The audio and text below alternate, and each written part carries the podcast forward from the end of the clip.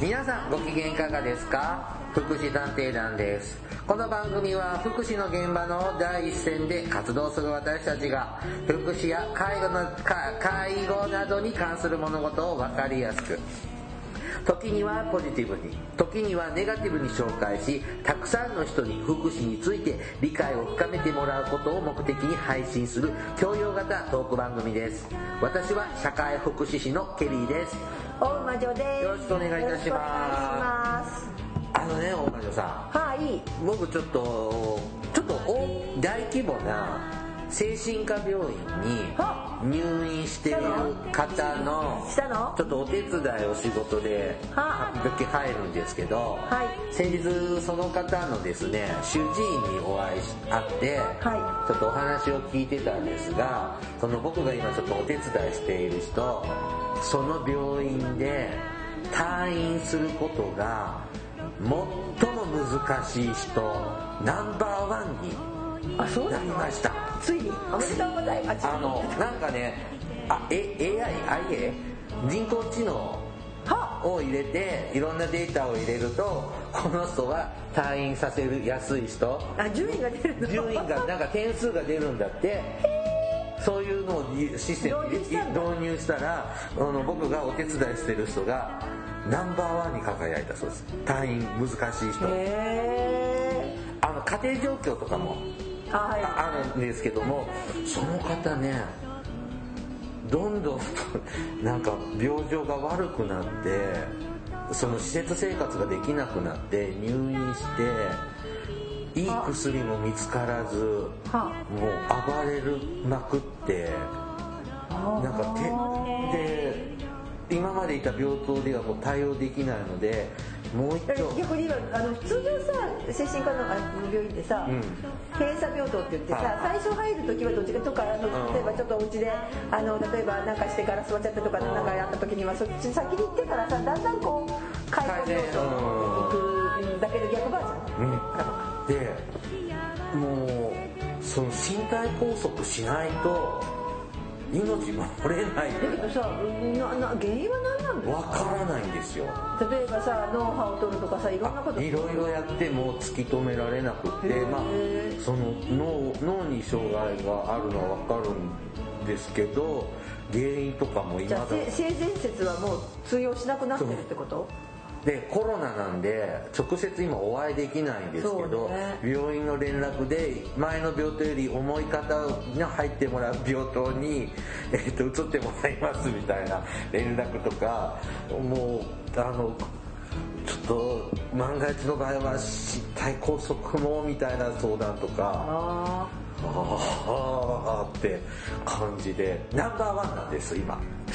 ずっと入院できます。あでも入院してる人っていると思うけどえ？ずっと入院してる人あまあもちろんね。はい。うん。私もあのすいません関わってた方のちょっと関係者はい。ですけど、えーデルデル詐欺をしております。あデルデルデルデルデルデル詐欺で一向に出てきません。はい。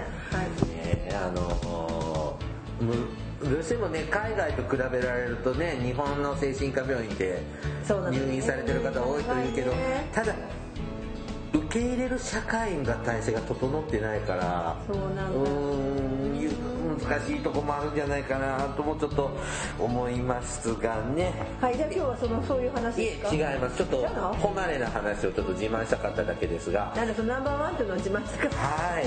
そんなことめったにないもん。なんだ？さてあのちょっとここ最近ですねあのニュースで。あの聞くようになってきたんですが、はい。ヤングケアラはい。ーのなんか国もなんか鉄なんか支援をするとかなんとかかんたことかあの報道を聞くんですが、はい。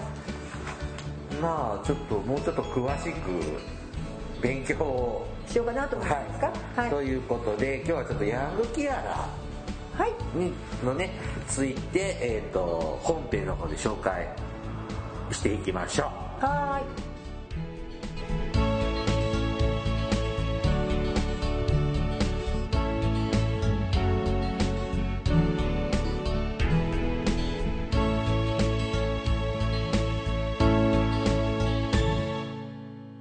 福祉探偵団。福祉探偵団第247回ですね。今回はヤングケアラー。はい。ちょっと最近聞くようになったホットな言葉ですが実はちょっと正直言うとこの言葉自体はもうちょっと前から僕もはい。ちらっと聞いたことはあるんですがはい。正直あまりよく知らない何を騒いでいるんだい？そうね、うん。はい。あのねはい。まず、えー一応ちょっとオフィシャルのお話で。はい。ヤングケアラーとは？とは？法令上の定義はありませんがあこれ厚生労働省のホームページです、はい。えー法令上の定義はこはないと。うん。だけど一般に本来大人が担うと、まあ、推定されているうん。家事や家族の世話などを日常的に行っている子供とされています。おだから普通だとまあ大人がお手や伝いする子？まあそういうイメージなんですけれども、はえっ、といまあそうですね。お手伝い。まあ一般的にはなんかお手伝いするいい子って見られるかも。いいいい子子だよ。本当にいい子なのよ。ねはい。え手伝いしないでさゲームやってさずっとさあの夜中までさなんかオンラインゲームやって遊んでさで時々さあの課金しちゃってさなんていうようなね子供に比べてあんたちょっといい子よ。耳が痛いですがあそう、はい。ケリーさん。あ17歳。17歳。はね、なんだけど、うん。えーっとですね一応ですねちょちょっとねこれ言われ始めたのが多分、まあ、令和元年に研究とか出てるけどもうちょっと前からでその前にあの日本ケアラー協会あれケアラー連盟だ。ケアラー連盟？っていうのがあるそうです。それは一般社団法人ケアラーっていうのはさ、まあ主に家族をケアする人ってこと？そうそうケアする人のことをケアラーさんっていう言い方をしてで日本はあのちょっと遅れてるのその支援が。ね。ケケアラーの支援？うんが遅れてるとまあ言われてるんだけどそれ置いといて。うん。ででその中で若いケアラーがいるよねっていう風な要するに家族を介護したりとか家族の世話してる人がいるよねっていうことであぶり出されてきて確かね調査をやったりしてます。えっとえっとねどこだったっけな？厚労省はまだケアケアラー関係の人うんがとかね、まあ、あのうんポツポツとこうけ研究とかで調査やっていく中で、えーですね。それで日本ケアラー連盟が一応ヤングケアラーを10個の類型に分けてますヤングケアラーを、ヤングってことは、はい。子供？18歳未満でいいの？まあそうですね。18歳未満の子供。例えば小中高ぐらいでいいですか、えー、と一つは家族にケアを要する人がいる場合にうん。大人が担うようなケア責任を引き受けあ家事や家族の世話介護うん感情面のサポートなどを行っている。ー感情面って感情って何？気持ちの感情？うん、お金のお感情じゃなくて。違う違う違う。はい。18歳未満の子供を言います。うん。はいいいですか？はい。で一つは、うん。えー、と障害や病気のある家族に代わり、ん。買い物料理、うん。清掃洗濯などの家事をしているだから、うん。例えば親御さんとかが障害とか病気だったので代わりに買い物したり料理したりね。い。い子じゃん、うん。次。家族に代わり、うん。幼い兄弟の世話をしてる。いい子じゃない。センス昭和の初めの頃なんかそれが当たり前だよね、で小学校には子供を背中に背負ってさ末っ子を。ね末っ子をこうおんぶして学校に通った、うん、惜しんでみたよそういうの。それそれ、うん。そのそれを今でもこの現代でも、まあ、背中に背負ってこないけどね。ねん猫がまずないね今ね。あそうね。で家族に代わり幼い兄弟の世話をしている子供さんとかね、うまあ、こうね、うん、次、えーとはい障害や病気のある兄弟の世話とか見守りをしている、だから兄弟に障害の子がいてその子のお世話をしたりとか、んうん。それから一緒に留守番してたりするってことでしょ？そうそういい子じゃんいいでしょ、うん。それからもう一つは例えば認知症のおじいちゃんとかと同居していて、目を離せない家族の見守りや声かけなどの気遣いをしている、おじいちゃんおじいちゃんそっち行ったらダメダメダメダメとかさ、出てったらダメだからねとかねお母さん帰ってくるまでご飯はまだだよとかさ、例えばそういうことをしてるいい子じゃん。いい子じゃん、それから日本語が第一言語でない家族。わかりますか？日本語がね、まあ、ちょっとたあのあまりわからない家族の、とか、えー障害のある家族。例えば聴覚障害とかね。あまあ視覚でもいいんですけど、はい。まあ視覚障害はまああれですけど。障害障害のある家族、まあ、例えば聴覚障害の方の代わりに、例えば通訳例えば病院に行く時に通訳の人として子供がついていくとか。あうん。それもヤングケアラーなんです。へえ。いい子じゃん。いい子？うん。みんないい子でしょ？うん。次から家計を支えるために労働をして障害や病気のある家族を助けてる。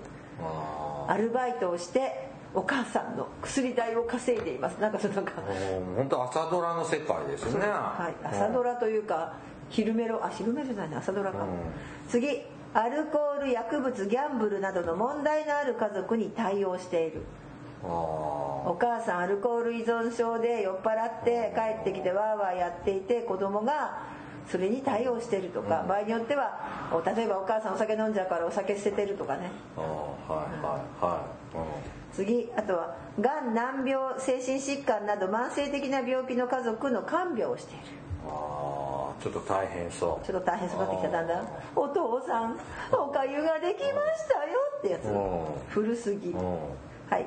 次障害や病気のある家族の身の回りの世話をしている、うん。まあ、これは分かりますね、はい、それからまさに障害や病気のある家族の入浴やトイレの介助をしている、まあ、ままさに身体介護と言われる部分です。だから身の回りの世話っていうのは多分家事援助のあれなんだけどさ、は身体介護をしてトイレをね連れてったりとかお風呂一緒入ったりとかいうまさに介護。えー、なんかそんなんてさ僕はあの三丁目の夕日西岸良平の良平のあの三丁目の夕日好きで、はい。コミックも全部持ってるんですけど、はい。えそんなの普通じゃん。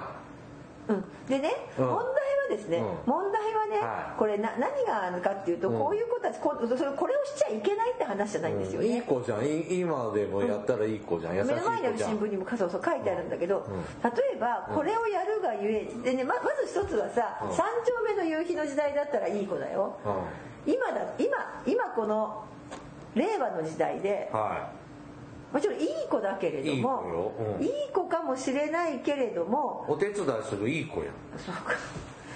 もうなんだけれども、はい。だけどさえっ、と周りどれくらいの率でそれがいる？わかります？ああそれちょっと例えばさっきのさあの昭和の、ね、昭和戦前は背中に子供赤ちゃんを背負って学校行くのが自分だけじゃないよね、うん。背中に赤まあちらほらいて。いや結構いてさ女の子なんかみんなさで特にお姉ちゃんはみんなそうでさうん。後ろでほいでなんかあの実際私これはあのそういう経験者によく聞くけどあの授業してると赤ちゃんが昔はほら布をおむつだから背中があったかくなってくるんだって。でおしっこしたなって思っておむつ替えたりとかね。とか赤ちゃんが授業中泣き出したりでもそれ一人じゃないよね。他にも多分3人も4人もいてさ。うん。ゾロゾロいたイメージもないけどクラスに一人ぐらいいても二人ぐらいいても別にそれは普通のことだったから学校も受け入れてたし。うん。でも今そんなことが聞かないよね。うん。聞かないね。聞かないね。うん。うん。まあ子供連れてね学校に連れてくるってのは聞かないけど別に家に今日障害のある兄弟がいてとか認知症のおじいちゃんばあちゃんがいて一緒に留守番してるとこ別にあってもおかしくはないけどでも問題はねあの、うん。一つ問題は実は結構そういう子供さんたちって、うん。ここにかいあの新聞にも書いてあるんですけれどもはい。やっぱりそれがねあんまり過度になってしまうと角？あだからすごくそのかそそれがさっきも言ったけど本来大人がやるべきものの補助ならいいんですよ。うん。だけどそうじゃなくってそのうち補助じゃなくて変わっちゃうんだよね担わされてしまう。だから責任者になっちゃう。そうそうそう責任を負わされ例えば、えっとあ私がねあお母さんがね例えばもうそれがやるおお母さんお母さんというかじゃあ大人がやればいいんだけど、例えば大人がややればいいところなのにそこを子供がやらなきゃならなくなっちゃうみたいな。親がサボるから？とか、まあ、サボるもそうかもしれないけれども。仕事で忙しくって。そうそうそう例えば仕事で忙しくって。で子供が、えっとそこをもう担うという責任を持たされてしまうっていう状態が、まあ、やある種でヤングケアラーだし、あうん、うん、だから実はケアマネージャーに対してそれを全国調査してるとそういう子供をケアマネージャーは16%見つけてるんです全体の。あそう要介護高齢者の家庭のそうそうそうケアマネさんたちがね。16%も。あ100そうです。あ結構いるね。くりでしょ？だけどでそれだからでねそれがねあの例えば今日は部活があるから、私帰り遅い部活でちょっと今日遅くなるから、代わり例えば普通だったらさお手伝いってそんなもんじゃん、うん。私暇だから手伝うっていうのが子供のところの手伝いでさ、で必ずだからもちろんやらなきゃいけない手伝いとか、お風呂洗いとか、お風呂洗いとかねいろいろあったけど、ん。お風呂を炊くとかね、うん。薪か？薪で炊くとかねあったけど、例えば私今日用事があってやれない時には、じゃあ親がやるとか、大人がやるとか、まあ、逆の違う兄弟がやったりするけど、うん。そういう感じ今の社会ってそんなぐらいだよねお手伝いって。そうじゃなくって例えば部活で今日は遅くなります、いや私は家のことがあるので帰りますと。で本当は部活をやりたいけど帰って家のことをしないとまた家が回らないとまあ、たまにね兄弟が熱出して父ちゃん母ちゃん仕事でいないから今日は部活休むとかぐらいじゃない。けど、うん。じゃなくってもうあそうするとだんだんだんだん子供の方はやっぱり子供ってさあの親なんていうかな家庭っていうのが一番最初の標準だよね。うんうん。うん。うん。かか自分の家庭っていうのがまず標準っていうふうにこう入り込むわけだから、はいはいはそうするとそれが当たり前になってくる、ううん、感じ。だからヤングケアラーって。んいいじゃん。働き者になりそうじゃん。うん、だけど その分学校の勉強でこれが今部活で説明したけどそのうち今度学校のに行きづらくなるとかね。だから子供がそれはよくないね。でね前子供の権利の話したっけ？子供が子供らしくね育つ権利を奪っちゃうんですよつまりこれで。うん。そこがやっぱ問題だよね。で実際で子供たちっていうのは真面目だからそれをしなきゃいけないって思い込んで友達とも遊ばずに早く帰ってきてことをすると、まあ、家の手伝いするぐらいならまだいいけども本当に介助をしたりとか今日とかあとさ兄弟に障害があるとさその我慢させられる、はいはいはいはい、うん。それがすごい精神的なストレスになったりだとかっていうようなで家族の中だからやっぱりさ家族介護なんだよねうん。日本ってまだまだそこが残っててね。根強くってだからほっとけないからそれをするとかそれからもっとになってくるとそうすると今度ねまあちょっとこれはあれなんだけどお母さんが次から次へと子供を産んでいきます。うん。そうするとそのうち自分のこうねよくこう自己肯定感とか言うけどさ赤ちゃんって可愛いじゃない、うん。でやったら褒められたりするわけじゃん、うんそうすると学校行くよりさ正直そこでちょっと学校の勉強やんと思ったらさ学校行くよりさずっとさ赤ちゃんの面倒見てさてる方がさもしかしたらその子にとってやりがいになっちゃうかもしれないよね。そうすると実は不登校にもつながりやすい。へえです。これはあの実際登校できにくくなっちゃったりとかね。うん。うんあそう。まあ確かにそう言われたらそうだけどそこんなにいるの？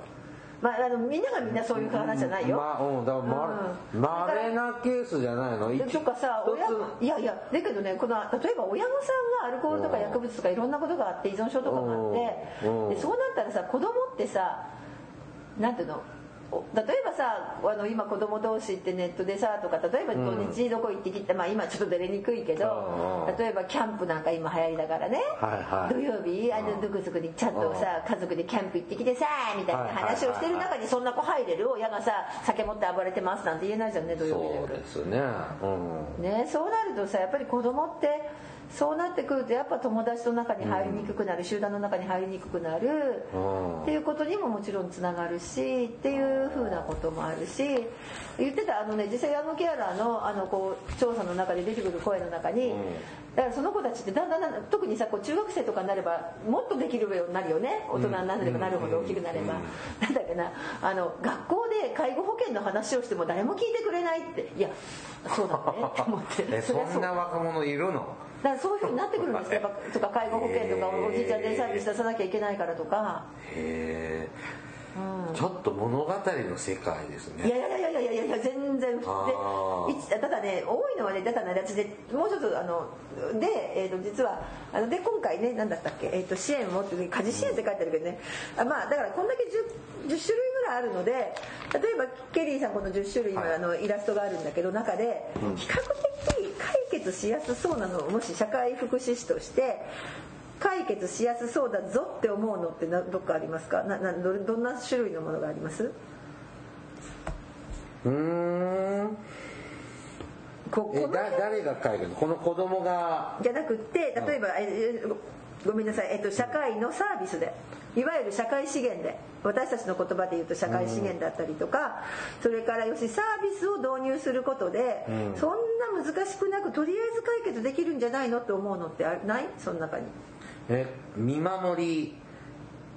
えっと見守なの見守り？目を離せない家族の見守りや声かけなどを。これはな何に代行させます？なもしサービス入れるとしたら何入れます？うんおじいちゃんまずデイサービスでもさ夕方で帰ってきちゃうんだもん。あーそういうこと？そういうことだよ。よじゃあごめんちょっとなし。はいじゃあどこですか、あのご飯のお世話。まあトイレのお世話とか、はい。これは何を使いますか？ホームヘルプ。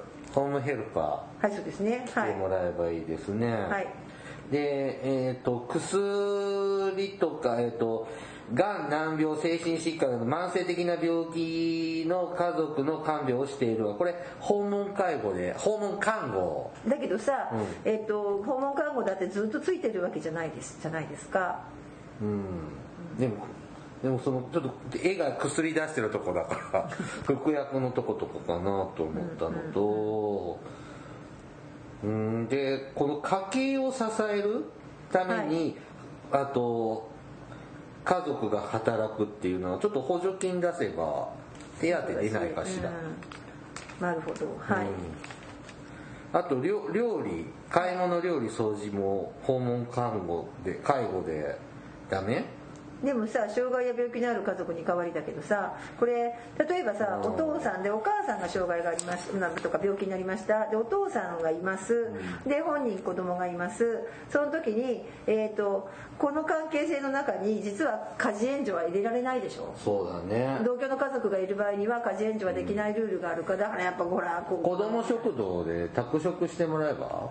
まあそれもできますね。はい、うんってやっていくとそうなんですよ、まあまあちょっとあれですけどとか例えばさ日本語が第一言語でないとかねこのこの辺もね、うんでも最近私知ったんだ。なんかあの病院が頼むと無料で電話とかあのネットであの何そういった、えっとインターネット通話とかで通訳してくれるサービスがあるんだって、今ね翻訳機すそうごい。翻訳機ある？うん。これ改善されていくんじゃない、うん。ということですだしまあなのであのもちろんね全部が全部改善するわけじゃないんだけど、でも今あるさその障害でも介護でもさ、うん。訪問介護とかさ訪問看護とかデイサービスとかさ、うん、なんかいろいろ使えば対応できないの？そうそうままずはさこの10種の中でさパーフェクトにはできないけど、まず改善できそうなところから手つけていくっていうのは大事かな、ちっちゃなとこはもうそうそうそう。全部とは僕も言えないけどちょっと楽になるとこってあるんじゃない？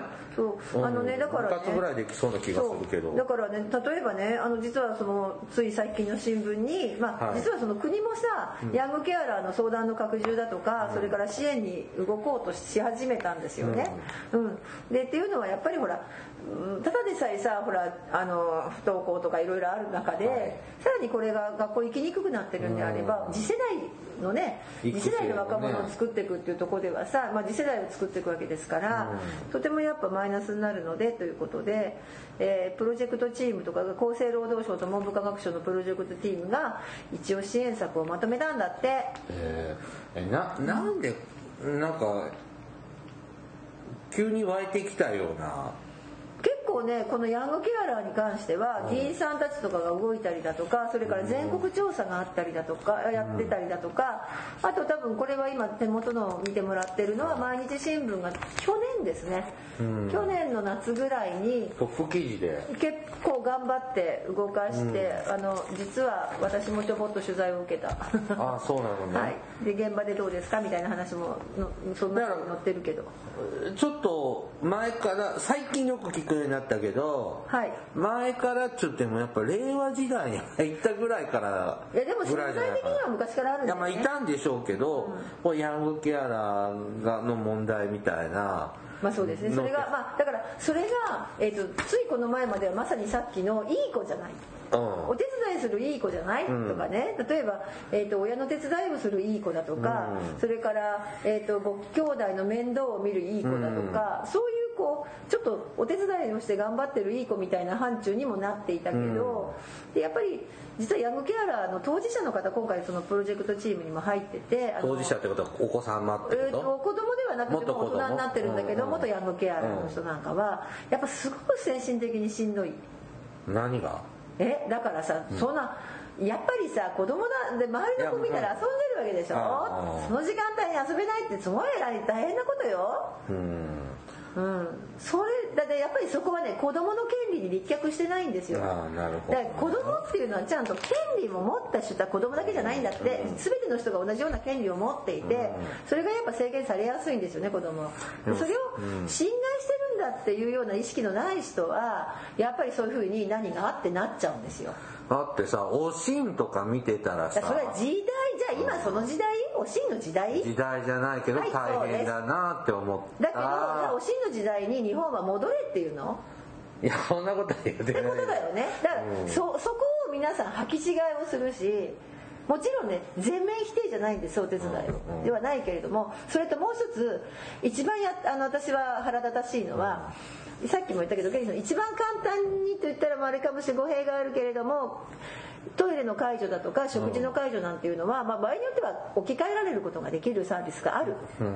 ところがケアマネージャーがさっき16%ぐらい、うん。ね、見たことあるって、うん。じゃあそれどうしましたか、まあ、実はちょっとあの私も調査にあのいろいろやったんだけど、うん。じゃあそれをどうしましたかとそういう人を発見した時に。あケアマネージャーが。例えばねケアマネージャーがその16%見つけるわけですよ、そうすると、じゃあ例えばさ「どうしました?」って言ってもちろんあの例えばスクールソーシャルワーカーに相談したとかさいろいろねあるかもしれない、ね、だから学校に相談し,、まあまあ、したかもしれないけど、あんまり聞いたことないけどね。だからで考えると結構あのなんていうのかな。あいるなで終わっちゃうの？そうそういるしでももう下手するとさそれこそあれよお利口だよねって、うん。すごいねって将来はさ介護の仕事しない？言っちゃいそうじゃない？あそこの意識よそこの。もちろん全てあの実際ねこれね私実際にケアマネージャーに聞いたことあるんだけど、はい。えーっとあるケアマネさんがあ前話したかな、あのケアマネージャーってさ、えーっと若い人も対応する。40歳以上だったら、えとね、第2号被保険者の、うん。えーっと特定疾病ですよね、はい特定の病気にかかった、まあ、老化に伴うものと、うん。あとがんのターミナルとかもはい。担当するでしょ、はい。えたまたまがんのターミナルの方が、うん。を担当したケアマネージャーがいて、で多分40代の、まあ、お母さんですよ、シングルマザーだったんです、で子供さんがいて、うん。でそのだから子供さんがいるんだけれどもまさに子供さんが世話をするわけですよね、うん。でじゃあどうしてんの家事とかって言ったら、ちゃんとお料理もその子たちが作って、まあ、お母さんもねやれる時はやるんだけど、ところがお母さん亡くなりました。はあ。死んじゃうの？かなお母さん死んじゃいます。あだってがんターミナルだもん。あああはいはい。ターミナルで死んじゃいます、うん。そうすると、えっと、その子供たち残されます、うん。でまあ一応ご親族とかあったからいろいろね、うん。別にその普通に急に困ることはなかったんだけど、んところがご親族もまだ若いから、うん。こうちょっと相談する相手がいなくってその子とどうしようってこのこと。を、うん。でケアマネージャーに相談してきたんですって。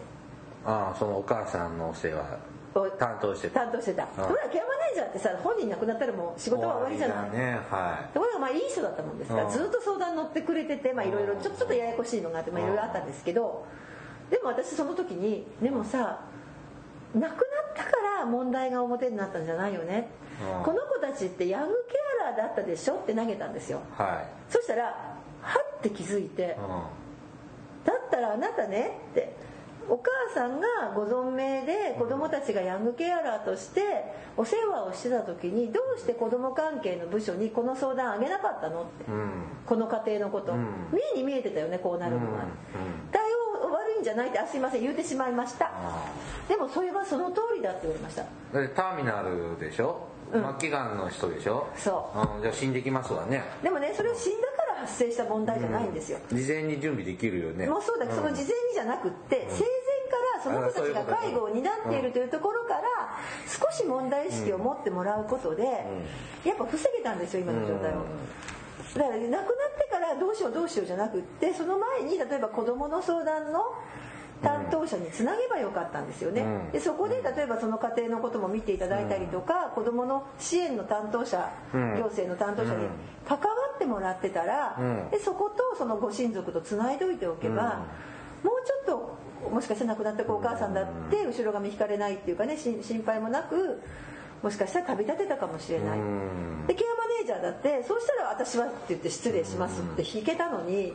あだからやっぱヤングケアラーっていう視点を持つことである種ケアマネージャー自体をす、まあ、救えるというかその、そういう意味ではあのなんていうかねそうそういうあこの事例がまさにそうだなって。あう、んん、意味わかります？わかりますよ。わかるでしょ、うん、だからさあの何もから何までみんなヤングケアラーだっていうつもりはないけれどもやっぱりケアマネージャーはそこを見逃しがちだし。あだ。しさ子供が手伝ってたら変な話。あそしたらサービス連絡で済んだらラッキーみたいなね。そう思っちゃう。いやさすがに僕もちょっとそれは。いやでもラッキーでも思わラッキーじゃないけどほらちょっとさ入りにくい時間帯とか。ああもちろんね。だけど、やっぱうまいこと聞き出してしんどくねとか子供にね。だからそれうんそれはなんか聞きたいと僕は思うよ。そこはさすが17歳、うん、でちょっとすぐねあの子供関係の方に相談かってちょっと頭が動くかどうかわかんないけど、うん。なんとかこれっておかしいよなとはちょっとさすがに僕もまあね思うけどだけど実際まあちょっと去年のね、はい。あの毎日新聞の調査だけれどもさ、あのなんていうのかなどこに相談していればわからないとかどう関わっていればケアマネがそうそうそう。子供に子供の状況、見ていては辛いんですよ。見ていては辛いのけれどもどうしたらいいのかわからないとかあとどう動くべきだったでしょうだとかえー、だってだってだって市役所に行ってもいいしさ児童院ダメ？児童院でもいいじゃないの？主任児童院ね、うん。はい、うん、学校。そうそう。そうだけどさケアマネージャーさんたちがさそのいうふうに動くと私ね実はねアンケート調査やったことあるんです、はいやってんですその同じ頃の時間に。あすごいのがあった1個。何だったっけな、えー、と規約に規約でできませんとか書かれてる。要するにケアマネージャーの業務の契約の中に入っていませんみたいに書かれたことがある。最低。最低でしょ？誰それ？名前出したいけど名前無記名だった 残念。最低ですねそう。そうなの思ってもそんなの書いちゃダメだよ。だからさやっぱりさとかどこに相談したらいいのかわからないっていうのは結構。分かんないんだったら人に聞きゃいいじゃんこんなだからさでケアマネ仲間とかケアマネ協会とかに相談しちゃダメなの。うんだからそれでもいいと思うよ、そしたら誰か詳しい人とかさ、うん。それはやっぱ児童福祉課じゃないのとかさ児童相談所じゃないのとかなんか、そんなもらえないの？でもね、うん、だからさそういうふうにごめんケアマネージャーさんってさ今基礎資格何？介護福祉士。はい。ってことだよね。うん。介護福祉士さんってさ、うん。そこまで知識あるのかしら？えーだって国家試験にそこまでだけどケアマネージジャーのさ試験にそんなこと出てこない。え調べたらいいじゃん。だけどさそんな出てこないもん。何？ケアマネージャーなんてケアプラン作るのが仕事なのになんでそんなことまでしなくちゃいけないの？またケアまたケアマネリスナーが減ってるまた減るねだけどね、いいケアマネさんいっぱいいるの,、ん。あのギャングケアラーのいる家庭を担当した人でも業務外と認識しつつやむを得ず何らかの対応をした人がいるの。あだから結構さっきのねさっきの私の言ったケアマネさんみたいに、うん。自分の業務範疇じゃないけど、うん。いい人多いじゃないですか、うん。だからその子供の相談に乗ったり、それから、まあ、もちろん支援をつないだっていう人もいる,、いるしそれからもう実質的にねなんかこう手伝ったりとかね会場を。したらケアマネさんっていい人多いからさそういう人も自分で抱え込んで終わっちゃったみたいな人もきっといるんだと思うんだけれども。だからそういうのをやっぱりこうきちっとそこをヤングケアラーっていうような風に見ていただいたりとかそれからそれが子どもの権利をちょっと侵害する時があると。勉強する時間なくなっちゃうとかちょっとよろしくないかなと思いますね。うん、ただね介護保険はまだいいんだけどねもう一つお願いしたいのがねあの障害の方の そっち行くんですか？そっちはね相談支援はねもう一つまたね山が大きいなと思ってますあそう？だってさだってこのお母さんにとって子供が私実際言われましたもんお母さんにとっては子供と一緒にいることが気持ちの安定につながりますのでねって言って学校出してよって。わかります？無理に話しませんって言われますもん。え？って、うん、なんか相談支援専門員さんってさはい。のほんってしてる人多いね。何か。何か。あのーなんか知らない間に話進んでたり、はい、しばらく置いて全然動かなかったりとか、はい、なんかあのアクセルブレーキのなんかなんか不安定な方ちらほらいるね。ごめんなさい。何を言いたいのかちょっとあんまり言いづらい。ですけど悪い人じゃないんだけどね。うん。あとそうですね。あとねなんかねあのーケアマネージャーだからねあの介護保険のケアマネージャーは結構あのいろいろねあの動いてもくれたりしてるんですけども、はい、やっぱ縦割り行政っていうところもねなんかあるみたいだね。だから、うん、あとさこれさヤングケアラーは、うん。子供からの SOS っていうのは聞こえてこないんですか？今ちょっと聞いてると大人が見つけた話が多いような気がするんだけど子供からの SOS っていうのはっていうかさそもそもさ学校に行かないとかって SOS だもん、不登校とかっていうのはさあれは子供からのさ SOS のサインだって受け取るわけだから別にあるんじゃない、うん、だからそういうのをサインとして受け取るのか学校来ないかって思うのかと違いだけど。でだからそうすると学校が気づくわけじゃん。あそうですそうですそうです。でヤングケアラーで学校来れてないっていうのはそこが学校から発信源であだからさそこにスクールソーシャルワーカーとかが絡んでスクールソーシャルワーカーがいたりとか、まあ、いなくってもあのもちろん学校のねあの先生たちが連携取って例えばまあじゃあちょっと,、まあ、ちょっとちっちゃい子だと分かんないけど中学生とかね高学年とかなら本人から様子聞いてでいやこれはと思ったらそのしかるべき行政機関に学校の方がつな、ね、相談に行くとかさそういうのはもちろんあるしでもあの子供ってさやっぱりお家のことを言え例えばそうね私もあのすいませんあの大魔女ただいまおうちゴミ屋敷なんだけど恥ずかしくて言えないじゃないですか。もう本当にただいまおうちゴミ屋敷なんてさ、うん、本当にねどんだけ書類がよくなくなるか違うか大問題ですね。片付けられないんです、ね、でもね今日ねなんか私じゃないけど私の引き出しじゃなくて違う人の引き出しから6000円出てきた。やったよくわかんないですけど。もらった！ったですね。違うか。あ、まあ、だからそういうのって言えないじゃない子供の時って恥ずかしくて家のことって。なんか あの昭和30その3丁目の夕日が昭和30年代が舞台だから、はい、あのままだ貧しい時代でもあったからなんかそれでまあお母ちゃんが死んじゃってお父ちゃんと2人暮らしでまだ小学校3年生だけど家のことはあたいがやって父ちゃんは仕事やってみたいなので貧しいながらってほのぼのにあれば描かれてることが多いですけど、ごめんね。あの自分が育ってきた世代的にはこういう子っていたのかも気づかなかった。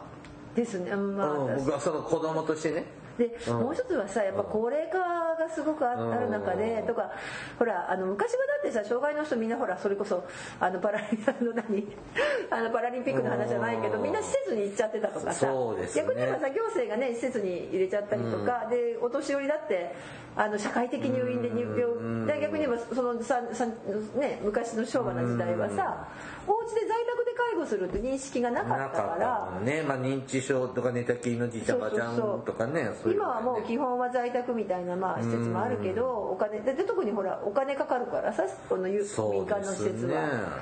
そう,、なるとやっぱりこういうケースも出るのとほら絶対的貧困と相対的貧困の話があるでしょ、うんうん。そうすると昔はほら絶対的貧困っていうか、だから実際さ貧しくて当たり前だだってさ兄弟ねあのこの兄弟が多くてうん。一番下の子の面倒を上の女の子が見るって話は正直フィリピンとかさみたいなそう国が違ったらもしかしたらそれ普通だよねって。で学校に1週間に一遍来ますとかってうん。まあフィリピンどうかねもう都市部と地方と違うかもしれないけど国によったらさそれ普通かもしれないよね。うん。例えばね。ちょっとあの貧困をイメージしちゃうような国だとそういうのちょっととかね例えばあのあるじゃないですか。コマーシャルでですね。のこの子なんとかちゃんは井戸の水を汲みに行くのに半日歩いていきますみたいなさ。あー。まあそれがだから絶対的貧困ですよね。うん。そのラインだけどうん。じゃあ日本ってどうなのって。豊かになってるだから豊かなところとそのまあやっぱりそこに激しいのよね、うん、だからその激しさの中にこう落ちているというかねこうあの見えなくなってたのをもう一回今見える化をまずする、まあ、比較的でも取り付きやすかったんじゃないかなとっつきやすいというか。ただこの10項目のうち取っつきやすそうなのはうんなんか23個かな。うん。うん。で実際政府はこういうヤングケアラーの支援をするって、言ってるよ。えっ、と2021年の5月の半ばに言った、言ってくれたんだね。はい。でどういうことをするんだい？えーっとねヤングケアラー支援報告書のポイントとしては、はい。まず幼い兄弟をケアする子どものいる家庭に対し、うん。家事や子育てサービスの支援を検検討。検討ですか？検討です。検討します、それから支援団体を通じた悩み相談とかをあの今今時の子だからさオンラインとかで。ああ LINE とかね。はい、はい。SNS 相談。はい、うん。それからですね、あとですね、まあ、だから子供が相談しやすいとか、それからですねなんかねまさにその担当する学校の教員と行政機関のつなぎ役となるスクールソーシャルワーカーらの配置を支援しだって困難を抱えた子どもや家庭を見つけて支援につなげていくことも盛り込んでる、うん。はい、それから、えっと介護保険などの福祉サービスなどを提供する際は、うん。えーそのヤングケアラーという、まあ、意識づけですね。ケアマネージャーとかにね,、はいはいはい。ね。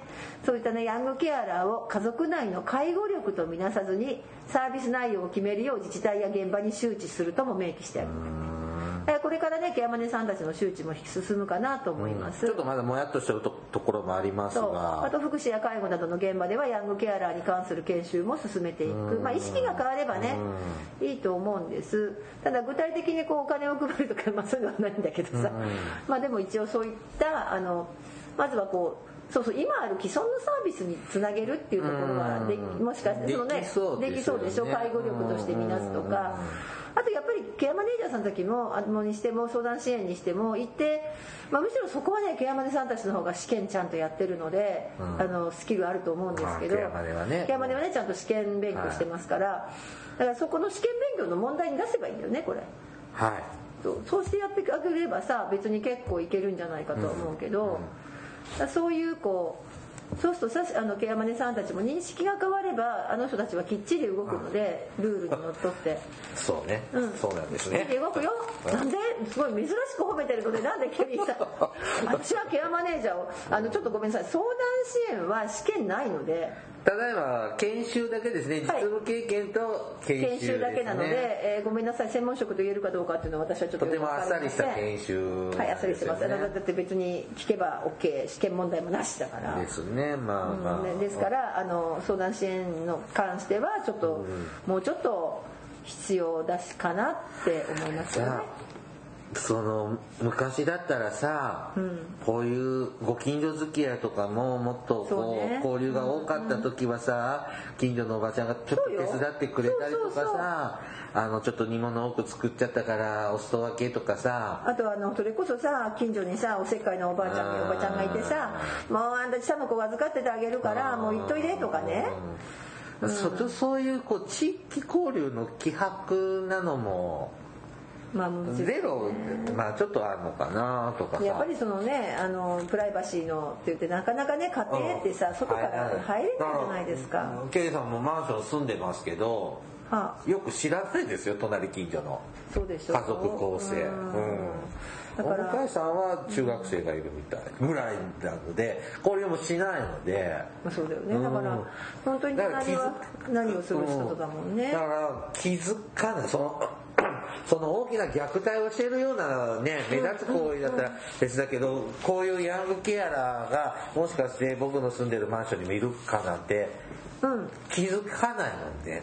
そうですね。だからそうするとその福祉職とか学校とかが,、がちょっと気づかん気づくようにアンテナ張っていかないとそうですね。本当にそう思います、うん、でだからもうすでにねちゃんとねこう先進的な社会福祉法人さんなんかは、はい。ケアマネージャーが家族から介護の内容や仕事や学業との両立状況なども聞き取ってくれるんだってはあ調査票をね使ってで経済的な支援体制なんかにも紹介などにもつなげてきた。でもさそんなの普通だけどね。で大体ね仕事ねやめちゃダメよ家族は。ああちょっとあれヤングケアだと外れるけどだからさそういうのも含めて普通はさその家族全体の中でその人の介護がどういうっていうのはさポジションなのか見るけどね。まあいいやまあそれはい。やめた。はい。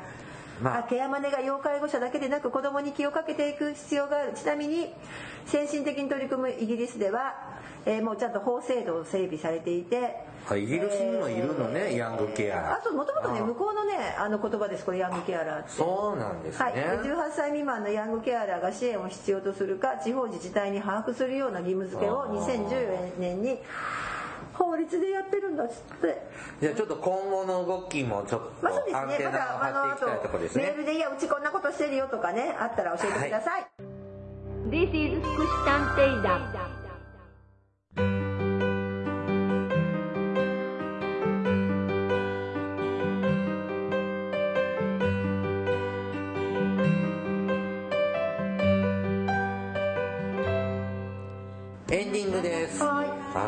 昔のね大英ドラマなんかだとは。大体こうお母さんが病気で女子高生ぐらいのさ中学生とか女子高生ぐらいの子がさ「お母さん今日はバイトでバイト先で余った料理もらってきたよ」すまないね。いつもお前に迷惑ばかりかけてとか言いながら死んじゃうんだよね。は。ほんでこう意地悪ななんか親戚の家にこう預けられてこう「お母さんどうして私を置いて死んじゃったの?」とかってやってそうなはい。ヤングケアラー。そんなイメージです。だからさあの昭和に戻っちゃダメ。だからそでさなぜが何がそれがダメかっていうと結局ね本当にそれを言う人がいるからすごい。わかります？あのケニーさんは冗談で言ってるのが私は分かってるからあんまりでもそれでもプチッと今怒ってるけど、まあ、本気で怒ってるけどあのこれをね福祉業界でも多分ね多分これをやる人がいるんだと思います。そういうふうに言う人が。あんたちょっと待ってよ。そこであんたスマホ持っててさ自分だってスマホをいじってねあ楽しんでるでしょって、っていうような時代を考えずにえー、だけどさ自分たちは子供の頃から最高だってよねみたいに言う支援者というか関係者というかさ実はいなくない。実際私もあのすやっぱりいいことをして考えられるとかだからそこじゃないよねってやっぱもうででってやっていくとやっぱ子どもの権利条約だとか、まあ、あのそのね子どもの権利の4つあるよねっていうようなところとかところに立脚するかどうなんかね介護の方だと8050かはい。なんかそういう家庭のはちらほら聞くんだけど。うん。うん。8050はね、うん。はい。だけどちょっとああヤングケアラーまだまだねちょっといそういうなんなんすか僕は過疎地域なんであギャングがいない。そうなの。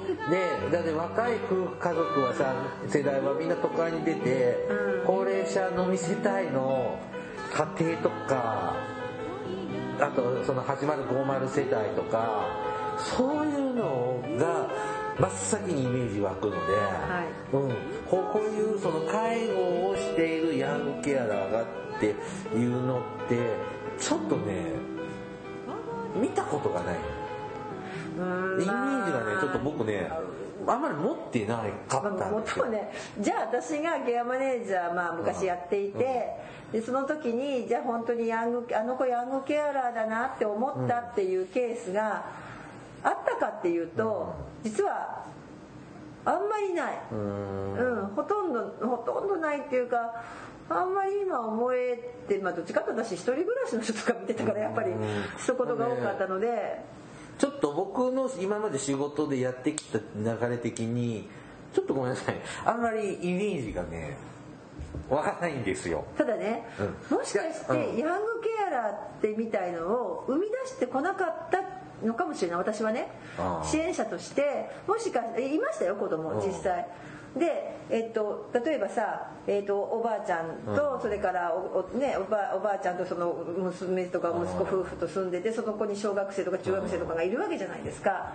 で正直さその小学生とか中学生がちょっとおばあちゃん見ててくれたら、もうちょっといいのになってこう内心思う時もあるわけですよ、でもやっぱりそれあそうだね。そういううちはいっぱいあったんだけどもそういうこう同居してるうちはいっぱいあったけどなんだろう。でもやっぱりね私って基本的にあのやっぱそのうんそもそもその孫のとこに行く前に例えばその娘とか息子とかがたまにいるじゃないそれこそ805生まれじゃないけど仕事辞めるとかさ何回も止めてますもん。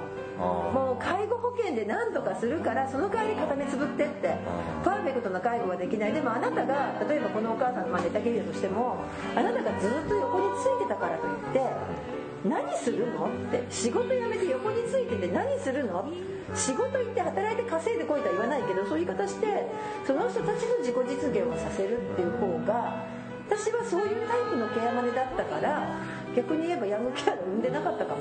あうん、そういうの見てるときっと子供たち、まあ、だから別に子供たちも普通に遊びに行ったりとかあのそれぞれの人生歩んでたのででしたよ。ー子供を見たことがない自分が本当に本当の仕事をしている姿自分の中に子供っていないのよ。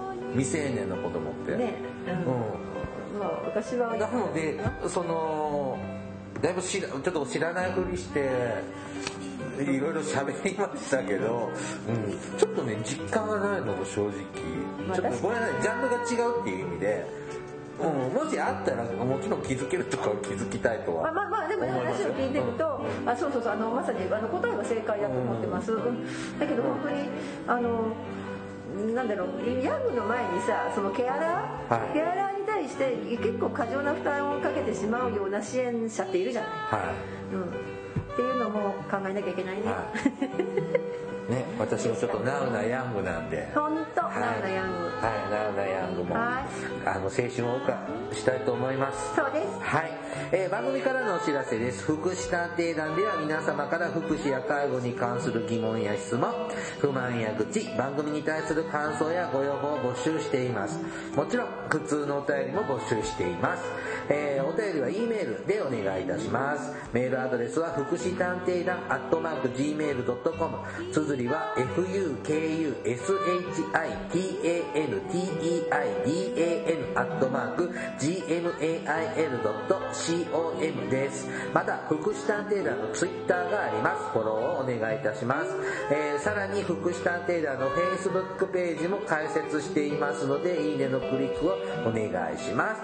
はいそろそろお別れの時間となりました。お相手はケリーと大魔女でした。それではまた次回お会いしましょう。ごきげんよう。さようなら。